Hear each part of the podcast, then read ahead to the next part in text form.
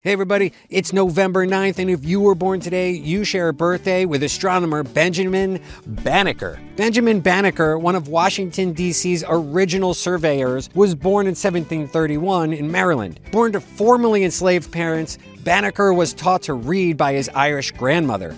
He later became proficient in surveying, mathematics, and astronomy, and was an assistant to Andrew Ellicott in establishing borders for the new national capital. Banneker's knowledge of astronomy led him to author celestial almanacs, which also feature abolitionist material.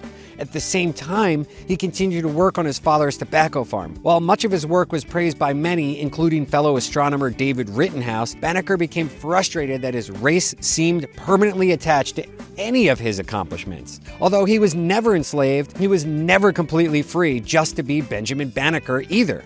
He died on his farm in 1806.